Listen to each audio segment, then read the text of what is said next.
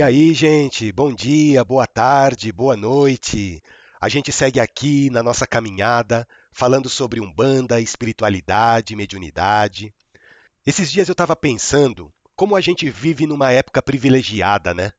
Porque hoje em dia nós temos a informação muito acessível, não é verdade? Basta abrir o notebook ou acessar o celular e você vai ter disponível uma infinidade de conteúdo para estudar, para aprender e isso acontece em todas as áreas do conhecimento. Basta ter curiosidade, interesse e um pouquinho de proatividade para buscar informação. Meu nome é Evandro Tanaka, eu sou médium bandista e hoje a gente vai conversar sobre algumas correntes filosóficas que existem dentro da Umbanda. Há algumas décadas atrás, você só conseguia aprender sobre Umbanda se frequentasse um terreiro. E mesmo assim, você só aprenderia a tradição daquele terreiro que você estivesse frequentando. Hoje não. Hoje o leque de opções para você adquirir conhecimento é muito grande. Você vai ouvir opiniões diferentes sobre o mesmo assunto, conceitos diferentes, pontos de vista muitas vezes controvertidos, e isso é muito bom. Isso é ótimo para despertar a nossa consciência. Nós não podemos nos limitar a uma visão bitolada. Nós temos que estar abertos, pelo menos, para dar a oportunidade do ensinamento chegar até nós. Só assim nós poderemos fazer um juízo de valor se aquilo que nós estamos estudando faz algum sentido para a gente ou não. Quando as pessoas me perguntam sobre Umbanda, por exemplo, eu tento passar para elas a visão mais abrangente que eu consigo da minha religião. E a Umbanda não é uma religião estratificada. Ela não é uma religião rígida nos seus conceitos. A Umbanda é muito dinâmica. E essa característica faz com que hajam muitas vertentes, muitas correntes filosóficas dentro da Umbanda, muitas maneiras diferentes de se praticar a mesma religião.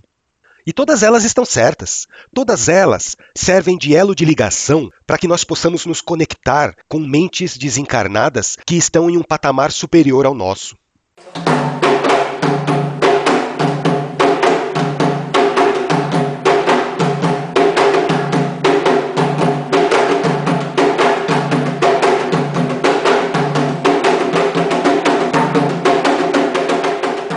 Se você já estudou um pouquinho de Umbanda, você já percebeu que, num primeiro momento, pode parecer uma bagunça, não é mesmo? Cada dirigente fala uma coisa, cada casa tem um entendimento próprio, mas a Umbanda foi projetada lá na espiritualidade justamente para ter essa diversidade entre nós. Como assim, Evandro? Isso não é ruim? Será que não seria melhor se a gente tivesse uma uniformidade de pensamento? Não seria melhor se tivesse uma compilação do conhecimento umbandista? Será que não seria melhor se houvesse uma padronização nos rituais para que todo mundo começasse a falar a mesma língua? Olha, eu digo para vocês que ninguém conseguiu fazer isso até hoje, e muito provavelmente ninguém vai conseguir unificar a Umbanda. Porque a Umbanda, ela veio justamente com esse propósito de alcançar a maior diversidade possível de pessoas. Você concorda comigo que cada um de nós estamos em um grau evolutivo diferente? Cada um de nós possui uma compreensão da espiritualidade muito própria. E a Umbanda respeita isso. Ela nunca vai tentar impor para você um entendimento que não seja compatível com o seu grau de compreensão. E para que isso aconteça, para que haja essa diversidade, é importante que a prática da Umbanda continue sendo livre. Assim, você vai ter a oportunidade de encontrar aquela Umbanda que realmente fale ao seu coração. E tem mais: a Umbanda ela não exige que você se torne um bandista para frequentá-la. A Umbanda não se importa com a sua crença, com a sua fé, porque o objetivo da Umbanda não é converter ninguém. Eu conheço muita gente que frequenta terreiros de Umbanda e pratica outra religião. Católicos, evangélicos, budistas, candomblecistas. As pessoas vão lá para tomar um axé, para conversar com as entidades e tá tudo bem. Elas não vão ser cobradas pelo dirigente pelo fato de não terem abandonado a sua fé original.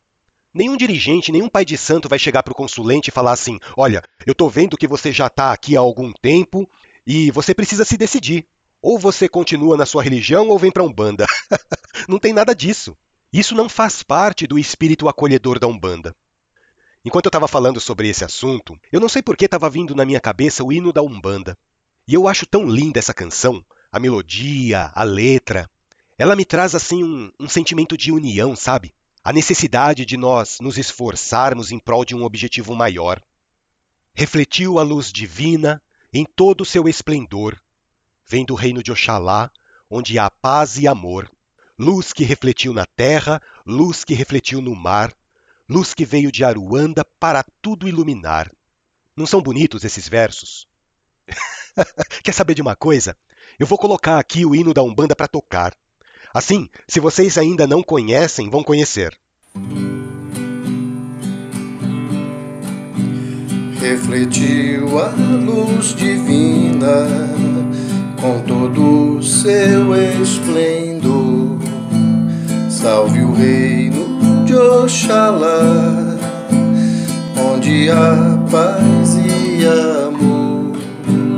Luz que refletiu na terra, luz que refletiu no mar, luz que veio de Aruanda para tudo iluminar. A Umbanda é paz e amor, é um mundo cheio de luz, é a força que nos dá vida e a grandeza nos conduz. Avante, filhos de fé, com a nossa lei não há, levando ao mundo inteiro a bandeira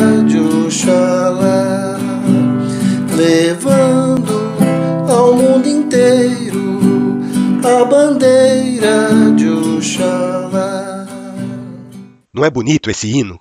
Eu sempre me emociono quando as pessoas cantam o hino da Umbanda antes das giras, em ocasiões especiais.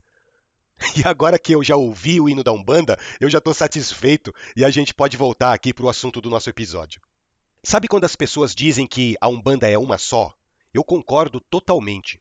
Eu acredito que existe uma força superior que une essa diversidade toda. Mas eu sou da opinião também que cada um tem um jeito muito particular de enxergar essa unicidade.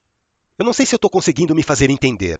Existem alguns princípios norteadores da Umbanda que se irradiam para todas as vertentes.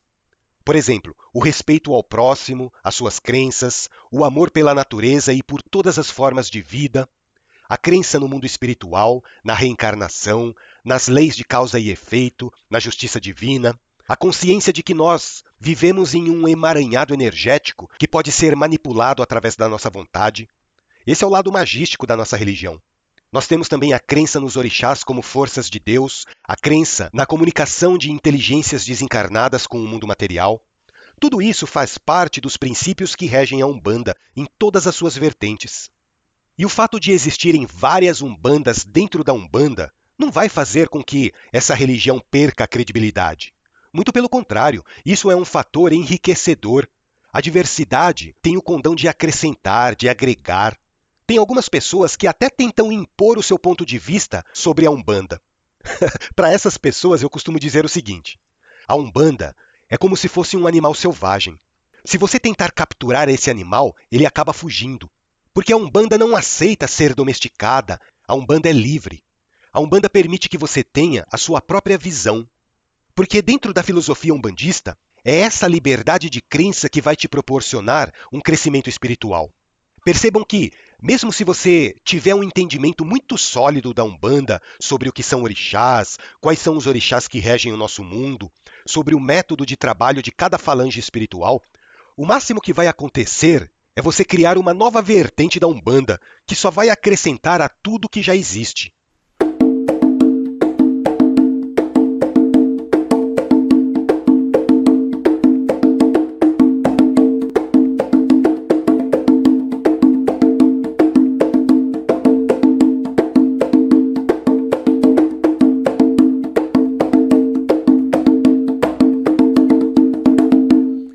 Hoje em dia, por exemplo, nós temos algumas correntes filosóficas dentro da Umbanda já bastante conceituadas, já bastante difundidas. Vocês vão encontrar, por exemplo, a Umbanda tradicional, também chamada de Umbanda pura ou Umbanda espírita, que foi inaugurada por Zélio Fernandino de Moraes.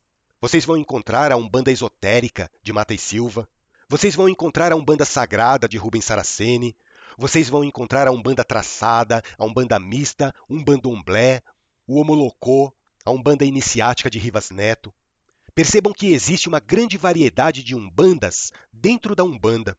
Daí vocês podem me perguntar o seguinte: qual dessas umbandas é a verdadeira? Todas! Cada uma trazendo seu ponto de vista e tendo como função principal de conectar com as forças divinas. Qual dessas umbandas é a melhor? Eu vou dizer para vocês. A melhor umbanda é aquela que você escolhe, independente de qual seja a corrente filosófica. Se você escolheu determinada vertente, é porque essa te toca mais fundo no coração. Não existe um banda certa e um banda errada, existe apenas um banda. O meu conselho é que vocês estudem todas as vertentes. Façam um comparativo entre uma vertente e outra, não para criticar e falar que isso está certo ou está errado, mas para identificar aquela que fala mais fundo na tua alma. Se você pegar um banda esotérica, por exemplo, ela não vai falar que tudo começou com Zélio Fernandino de Moraes.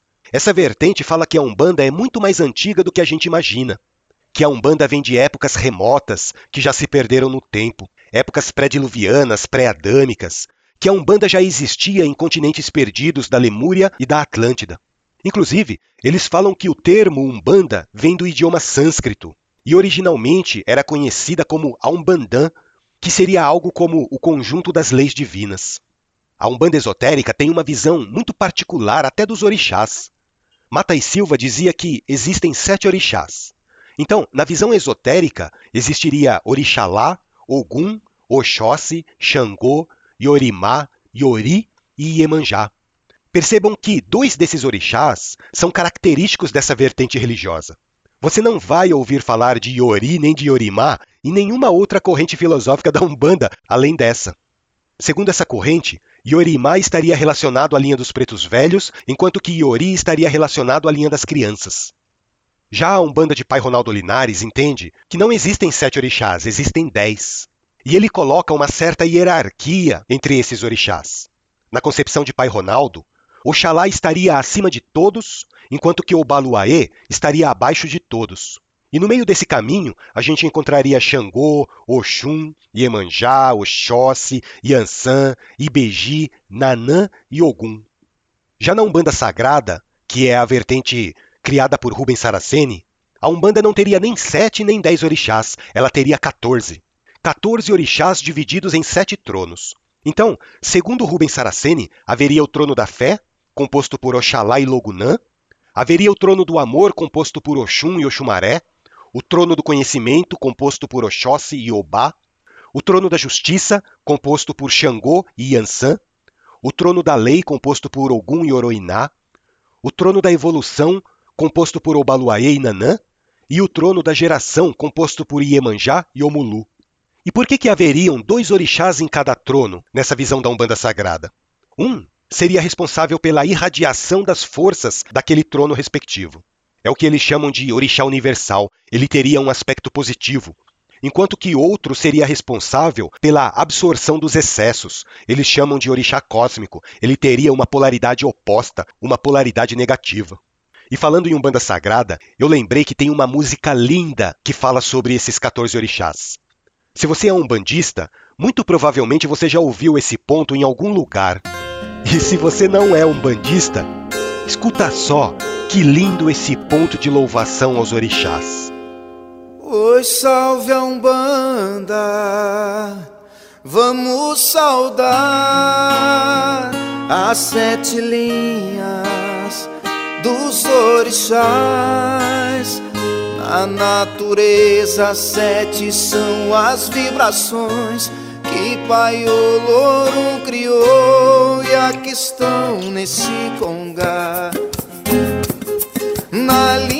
Da sagrada geração, Pai Omulu e também Emanjá Lá na floresta, força do conhecimento. Saravá, meu pai Oxóssi Saravá, pra mãe Obá Quem movimenta é Iansã Pelos caminhos de Pai Ogum Linha da lei é linha forte nas demandas Saravá pra lei da Umbanda Saravá pra lei maior na força de Xangô e.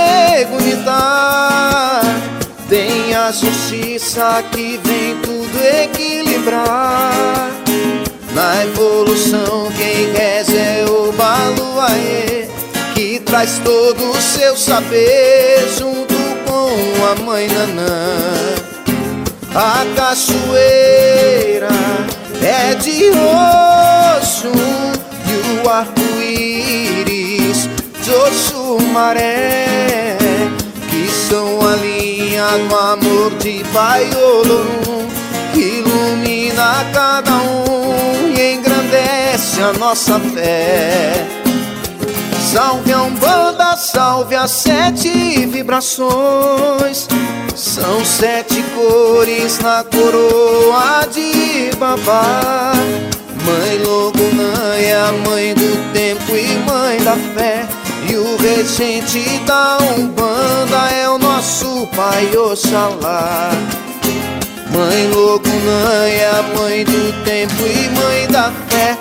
E o regente da Umbanda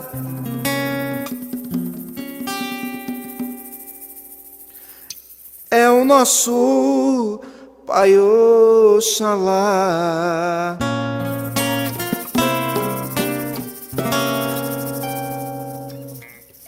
Não é bonito?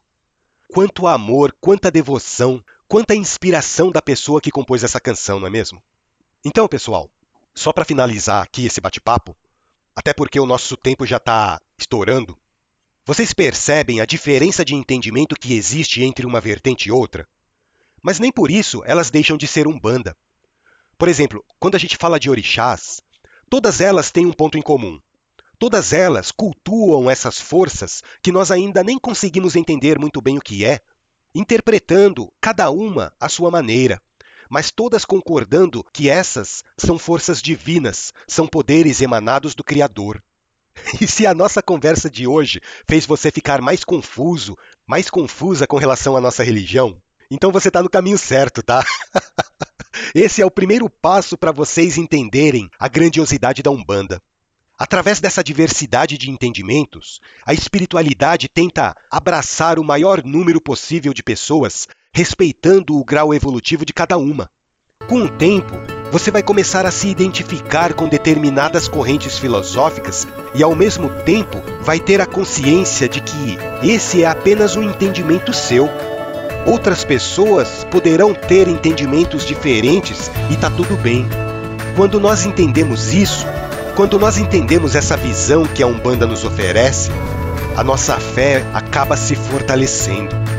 Eu espero que vocês tenham gostado desse episódio, que tenham curtido os pontos que eu coloquei aqui para tocar, que eu acho maravilhosos. E continuem prestigiando aí o nosso podcast, acompanhando através das plataformas de áudio do Spotify, Deezer, Apple Podcast, Google Podcast, Amazon Music. Vocês podem acompanhar o nosso podcast pela sua plataforma preferida. E mandem suas dúvidas, não fiquem com caraminholas na cabeça. A Umbanda, ela tem fundamento e todo mundo que estuda a Umbanda vai saber identificar e interpretar os fundamentos ritualísticos que a nossa religião pratica. Um grande abraço para vocês, fiquem com Deus e que o nosso Pai Maior fortaleça e ampare o caminho de cada um de nós.